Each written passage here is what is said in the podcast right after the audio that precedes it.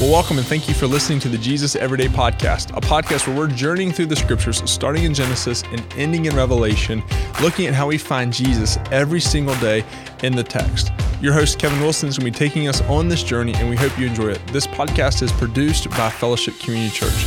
Now, here's your host, Dr. Kevin Wilson. Well, welcome to the Jesus Everyday Podcast, where every word, thought, verse, and chapter of the scriptures, they point to Jesus. Hello, my name is Kevin. I'm glad to be with you for week 30, day one, Psalm 41 through 44, our hope in God. And as always, you can access our reading plan in the show notes. Today, as we look at this understanding of hope in God, we continue our journey through the Psalms. And we're going to focus on Psalm 42. It's a psalm from the Sons of Korah. And as said earlier in the podcast, the Psalms mine the depth of human emotions, and often our emotions are very fickle. The reason they are fickle is that they're attached to our circumstances or often our expectations. And once these expectations are not met or our circumstances become undesirable, our emotions tend to react. Emotions are not wrong, nor are they sinful, yet they can prompt and move our mind, heart, and hands to sin, doubt, and even fear if they're not grounded in the hope of the gospel of Jesus. Psalm 42 chronicles the journey of emotions as the psalm declares the presence of the Lord, yet feels the loneliness of not being connected to the Lord.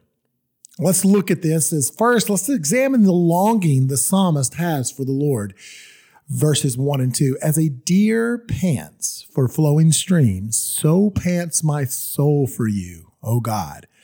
My soul thirsts for God, for the living God. When shall I come and appear before God? The beauty of this psalm is it gives a true picture of the human experience. And often we're not just joyful or we're not just angry. Most of our emotions are a mix. It's an experience of joy mixed with fear, or an experience of fear mixed with anger. We see this expression in verse 3. My tears have been my food all day and night. While they say to me all the day long, where's your God? These things I remember as I pour out my soul. How I can go with a throng and lead them in procession to the house of God with glad shouts and songs of praise, a multitude keeping festival. And look what it says in verse 5. Why are you cast down, O my soul? Why are you in turmoil within me? Hope in God, for I shall again praise him, my salvation and my God. My soul is downcast within me. Therefore, I remember you. Notice, from his downcast spirit, he still experiences hope. And one of the main reasons that he experiences this continued hope is because of his regular spiritual discipline and the natural rhythm this produces in his life. The psalm ends with a reminder to actively hope in God. Why are you downcast, O my soul? Why are you in turmoil within me? Hope in God, for I shall again praise him for salvation and my God. And where is Jesus in this psalm? It's easy to think that Jesus lived somewhere above everything because, well, he was Jesus, the Son of God, the Lion of the tribe of Judah, the Son of David, the Promised One, the Messiah, the Word. But even the Son of God, as the Son of God, the Son of Man, he had a set time of devotion and spiritual discipline.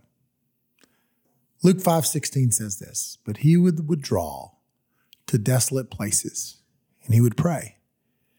In the very angst of his soul, even as we think about him before Golgotha, where he said, let this cup pass before me. So he talked to his disciples, tarry with me a little longer. My soul is in anguish. We know that we do not serve a God that's just above all the circumstances, but has gotten into the middle of our own experience. And even in his life, as holy and as devout as it was, as perfect, as impeccable as it was, He felt the sorrows of life, and yet he would withdraw to a desolate place and he would pray. Connect back with God. If you've not, take the opportunity. Take the opportunity as a deer pants for the flowing streams. Your soul should pant for God. Develop those disciplines, whether it be in prayer, Bible reading, Bible memorization, meditation, or a host of others, and find Jesus in the midst of your worries. I pray that encourages you today as you continue in your reading of the Psalms, as we'll come back tomorrow and continue on the Jesus Everyday Podcast, as we'll continue to look at all that God has for us in the Psalms, and we hope that you will enjoy your time with the Lord today and join us again tomorrow on the Jesus Everyday Podcast.